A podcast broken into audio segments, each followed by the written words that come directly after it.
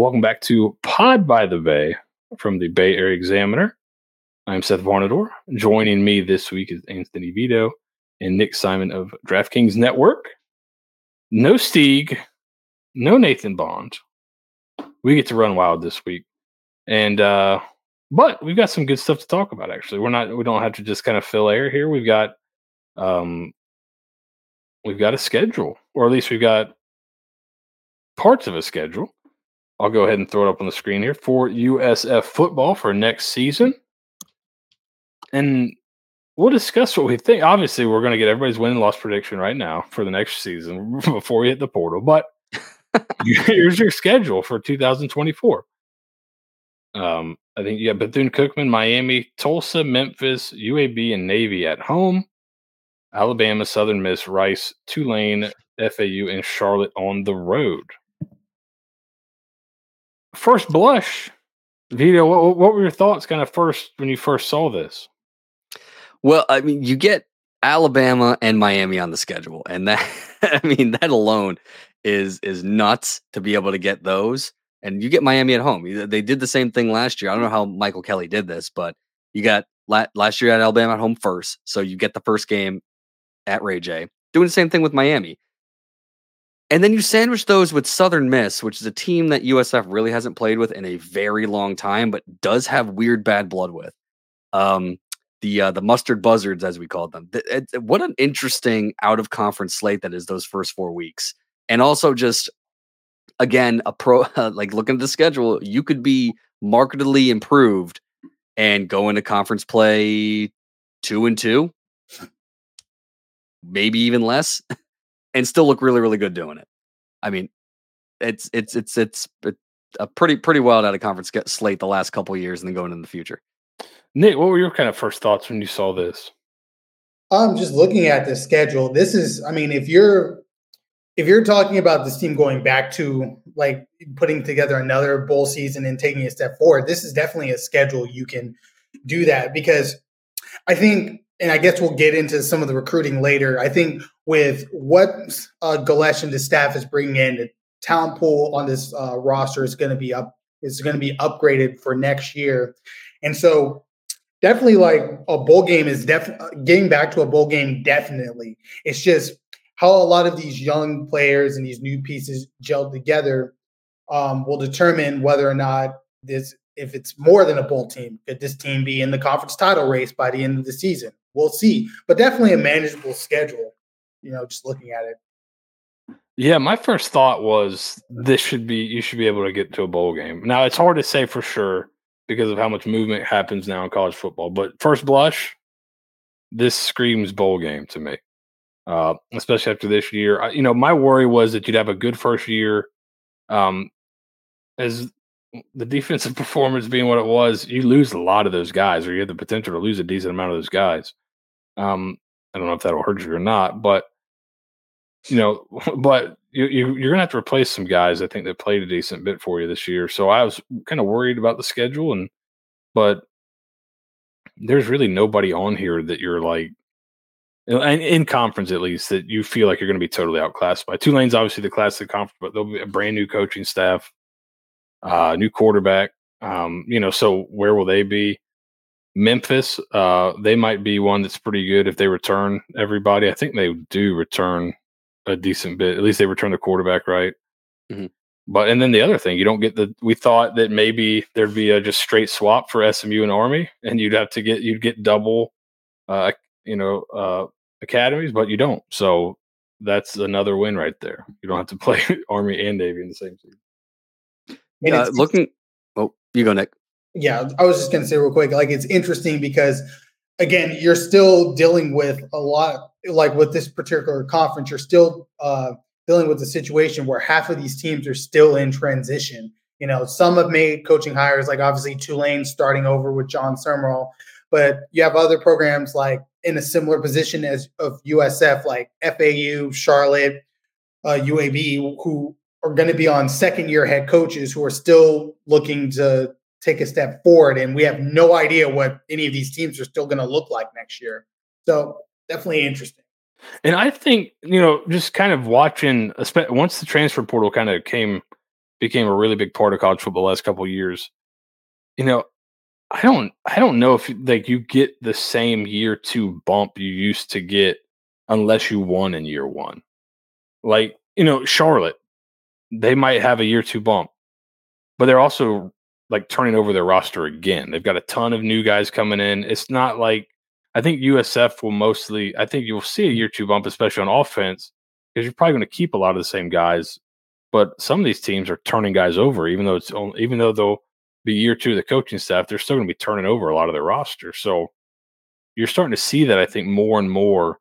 You don't really get the year two bump unless you win early and keep those guys.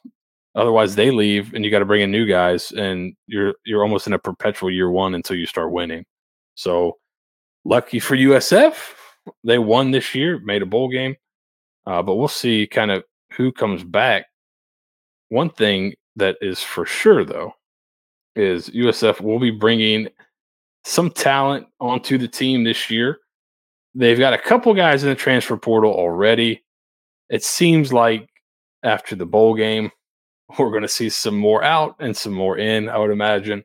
Let guys play the bowl game and then have those conversations. Uh, but you got Demarco Augustin from Youngstown State.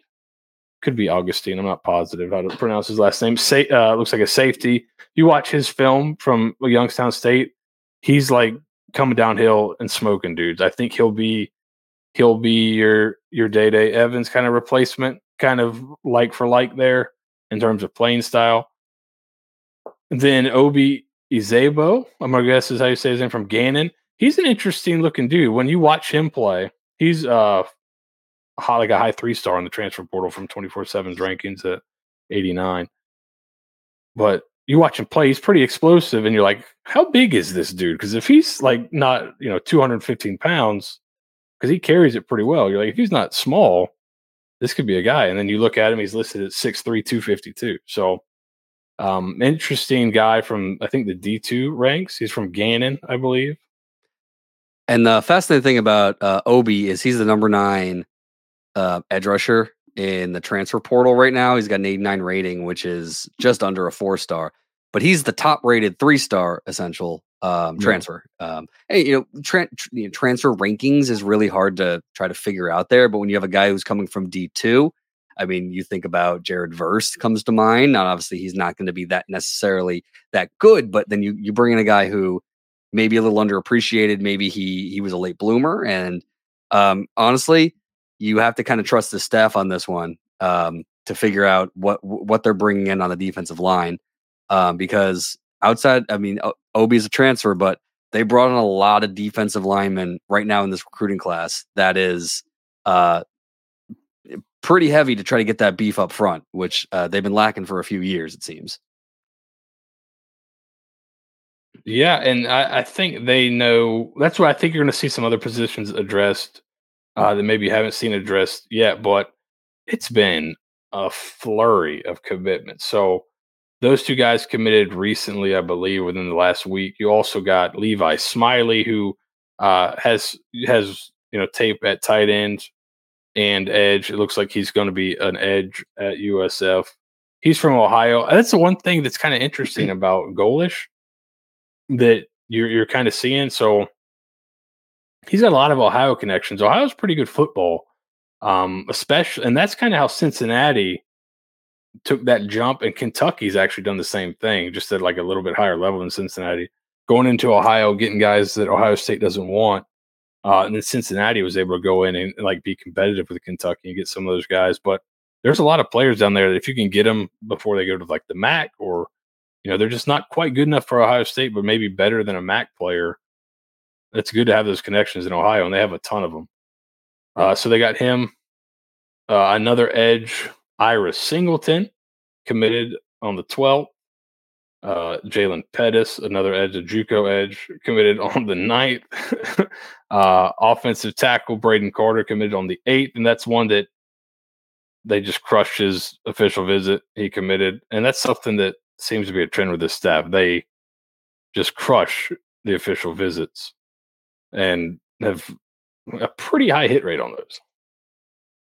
Uh, Jalen Pettis, is another. Uh, I mean, Iowa, Iowa Western is is high on the JUCO ranks, uh, but a, a, top four uh, in the country. Uh, sorry, top four in, in the for Ju, uh, JUCO edge rushers, which guy you can essentially plug and play.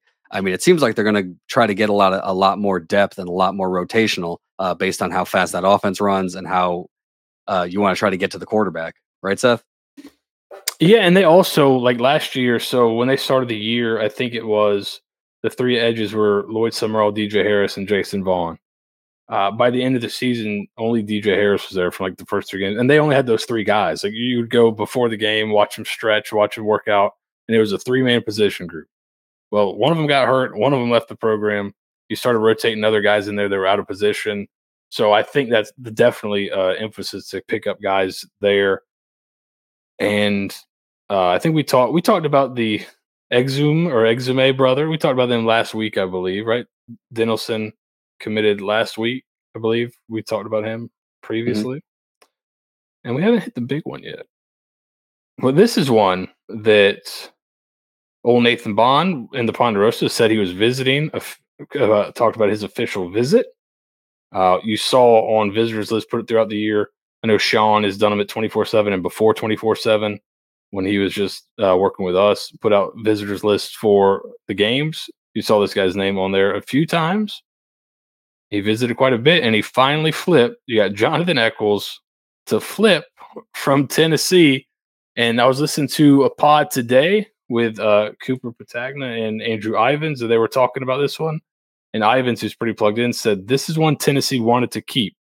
It was not uh, a guy that they pushed out or uh, you know they pulled his offer. They wanted to keep him, and USF was able to flip him.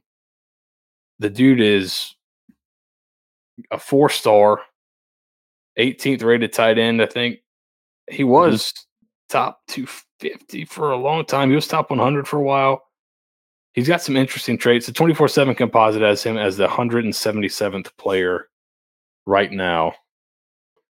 A lot of schools were looking at him at defensive end he's going to play tight end at USF. How big, just from a perception standpoint, is this, Nick? Is this what's more important? The, the you're getting a really good player, but is the perception of it almost more important?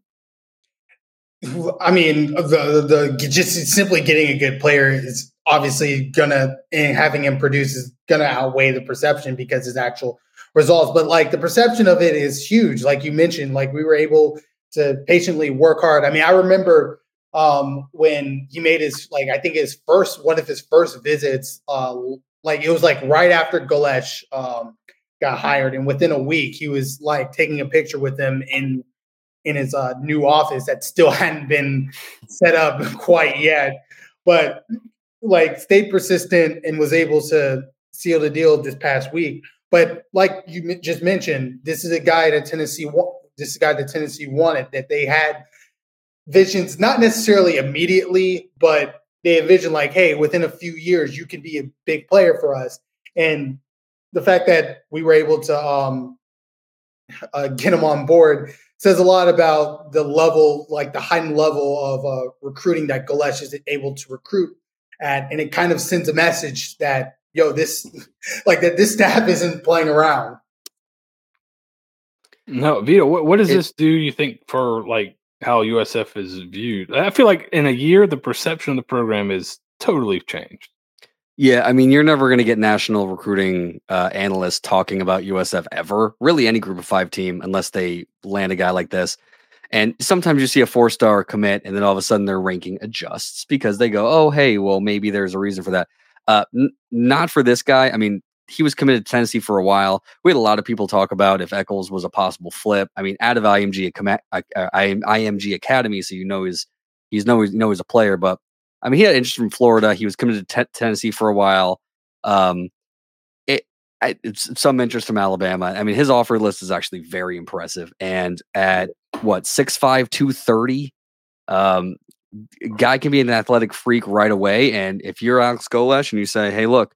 Come on here and we'll put you in immediately or we'll, we'll get you involved somehow because putting that up against AAC talent is much different than putting up against SEC talent where you have to maybe hit the weight room for a couple years. But perception wise, again, Andrew Ivins would never talk about USF recruiting ever. because there was no reason to. So getting getting him to commit and commit now, and if he signs early signing day, that is absolutely huge. And this entire, I mean, he could be the uh, the the cream of the crop of this class to potentially turn over what, what what's been a pretty rough USF team, especially in the recruiting end for the past few years. Um, and maybe it opens a pipeline to IMG. I know everybody wants to try to do that, and everyone says that, but you get this guy in, and man, I mean, he he could be a game changer immediately. I don't know if they they'll you know it's one of those things where if you don't if you don't use a tight end tight end normally, you'll figure it out because this guy um, his tape is insane. Yeah, cut on cut on the tape.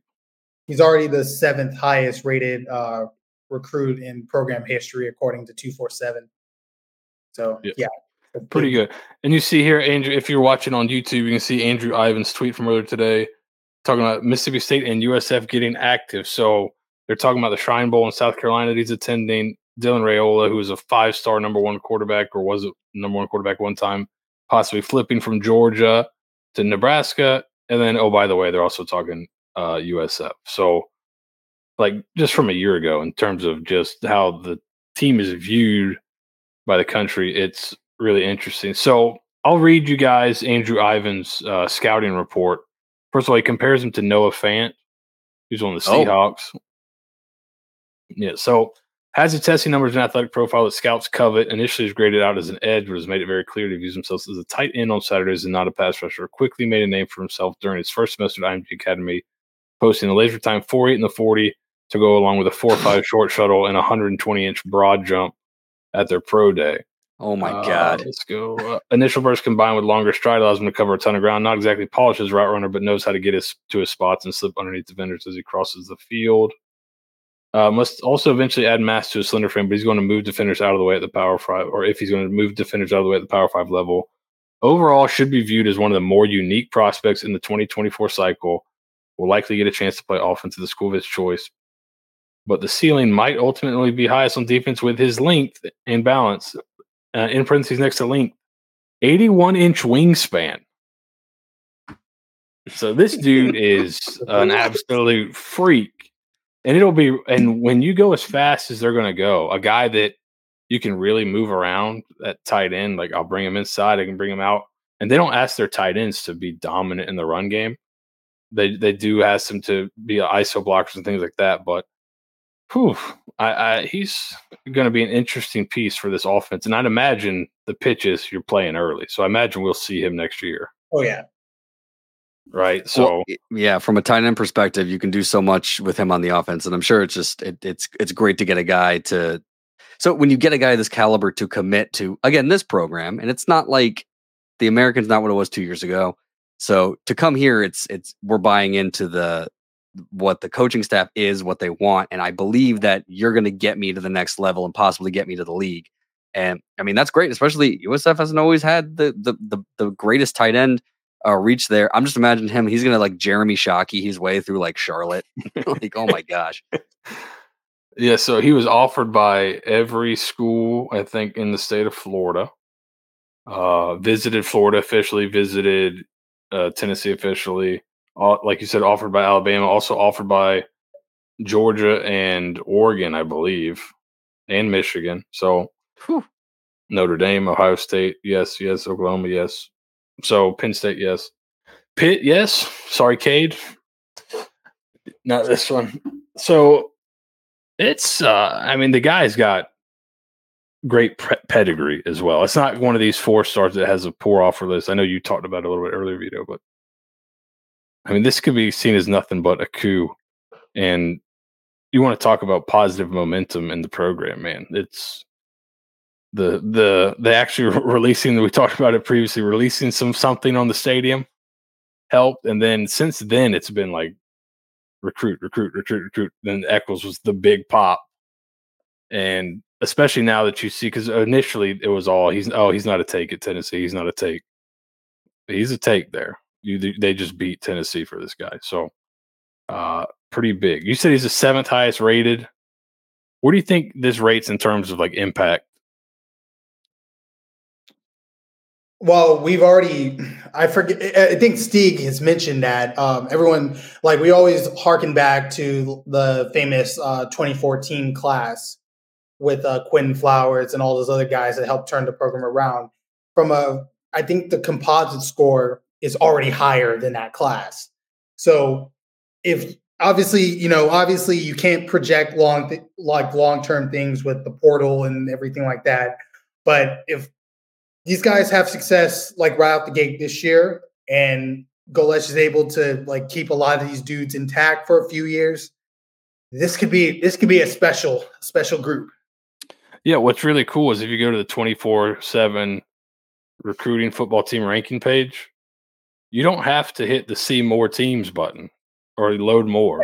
USF is on the first page. They're 49th right now in the composite.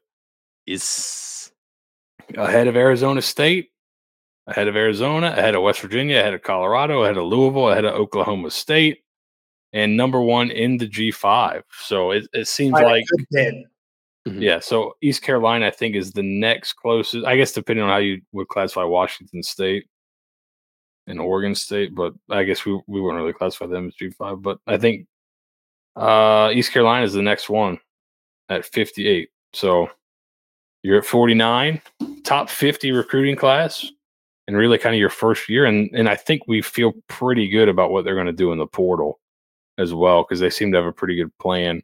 That's why I, these guys seem to have a plan, man, and they execute it. And that's uh, it's always good to see. Like when guy they get guys in on visits, they close.